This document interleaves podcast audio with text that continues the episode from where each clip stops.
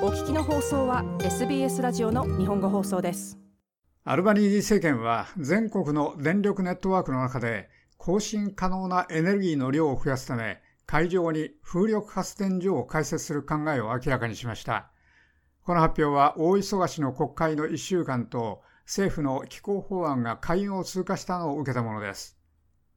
連邦政府は気候政策に関する戦いを終わらせる一歩を踏み出したと思っています。しかし野党保守連合のピーター・ダットン代表はナインニュースに対して政府は平均的なオーストラリア人へのその政策の影響を考慮していないと述べました。現在私は様々な家族のことを本当に心配しています。私は電気代が上がってほしくありませんが、労働党とグリーン党がここにまとめたものでは、国民に余裕がないときに、電気代やガス代の大幅な値上がりが起きるでしょう。我々はみんな更新可能なエネルギーに賛成ですし、我々みんなの環境的な関心事への責任ある対応に賛成ですが、その明かりを消さない方法でそれをしなければなりません。ドイツなどでは電力の割り当てが起きています。もしここでそれが起きれば、製造業が閉鎖し、仕事が海外へ流出し、それでも排出ガスが大気中に放出され続けるでしょう。ダットン代表でした。連邦政府の気候法案は先週木曜日に下院で可決され上院へ送られ、上院ではグリーン党の支持で可決される見込みです。その法案は排出ガスを2030年までに2005年のレベルの43%減にして、2050年までに排出ガスをネットゼロにするという目標を法制化しています。その気候変動局は進行状況をモニターし、気候変動担当閣僚は毎年情報を更新する義務があるほか、一部の政府機関は大規模プロジェクトを認可するときには、その目標を考慮することを義務付けられます。クリス・ボーエンエネルギー省は、その政策変更はオーストラリアでの長年の不確実性を終わらせるだろうと述べました。これは我々がしていた20年の気候戦争で10年の遅れで機能障害です。この国会はそれが終わるよう大きな措置を講じました。ビジネス評議会やオーストラリア産業グループ、商工会議所がみんなその法案の可決を呼びかけたのには理由があります。彼らはそれが投資に確実性を与えることを知っているからです。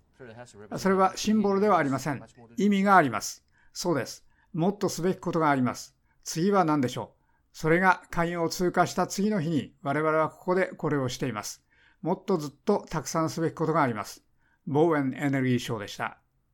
ボーエン氏も海上風力発電所をオーストラリアにもたらす運動を進めて意味のある1週間を終えました。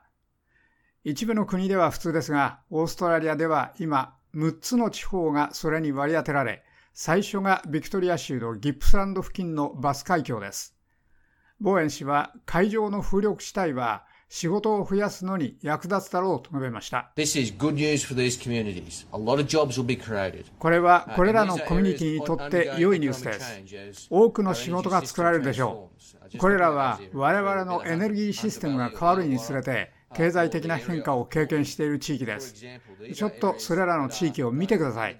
それは例えばハンターバレーとかイラワラ地方とかポートランド地域です。これらは大変大きな仕事の変化や経済的な変化を経験している地域です。ボーエネルギー省でした。政府はその気候法案が上下両院で可決されれば、これらのような投資により大きな確実性が与えられるだろうと言っています。上院での採決が見え始めて、政府は中間派に譲歩し、いくつかの修正と一部の文言の強化、その目標を上限ではなく最低限にすることに賛成しました。グラタン・インスティテュートの気候変動とエネルギー担当の副プログラムディレクター、アリソン・リーブ氏は、要求された修正は不合理ではないと述べました。それらは一つも本当に大きな修正ではありませんし、予想されなかったものではないと思います。それらの修正の大部分は、その法案を強化していますし、特に透明性を高めたとも思います。それらは担当閣僚が時間とともに一定の前進を証明しなければならないことをより強調しています。また彼が考慮しなければならないこと。例えば政策のミックスについて考えるときにオーストラリアの農村部や地方部への影響を考慮に入れることを強調しています。リーブ氏でした。新規の石炭やガスのプロジェクトを禁止するというグリーン党の修正案は拒否されました。彼らはまだその法案を支持しますが排出ガスの削減を強いるためセーフガードの仕組みの強化に目を向けて上院での修正を望んでいます。この部分については労働党は話し合いにオープンだという意思表示をしました。オーストラリア・インスティテュートの気候とエネルギープログラムのディレクター、リチャード・マーシアン氏です。セーフガードの仕組みは最も汚染のひどい産業に上限を設けることになっていて、その上限は本当に高く設定されました。ですからそこに石炭列車を通せるぐらいの大きな余地がありました。マーティアン氏でした。グリーン党はまたその法案に気候トリガーを導入したいとも思っています。それは導入されれば、タニア・プリバーセク環境省が認可するプロジェクトのすべてについて、それがどのように気候変動に影響するかを検討しなければならないということになります。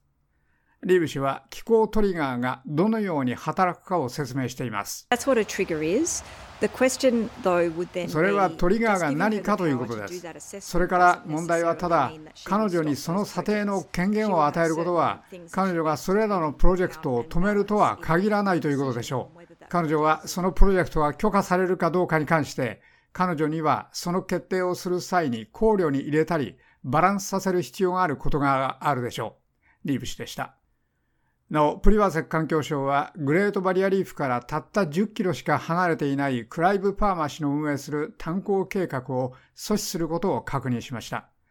その法案は、今度は上院の調査会で精査されることになり、その調査会が労働党の気候目標の運命を決定するでしょう。以上、SBS ニュースのナビン・ラジクとペギー・ジャクメロスのレポート長尾久明がお伝えしました。もっとストーリーをお聞きになりたい方は iTunes や Google ポッドキャスト Spotify などでお楽しみいただけます。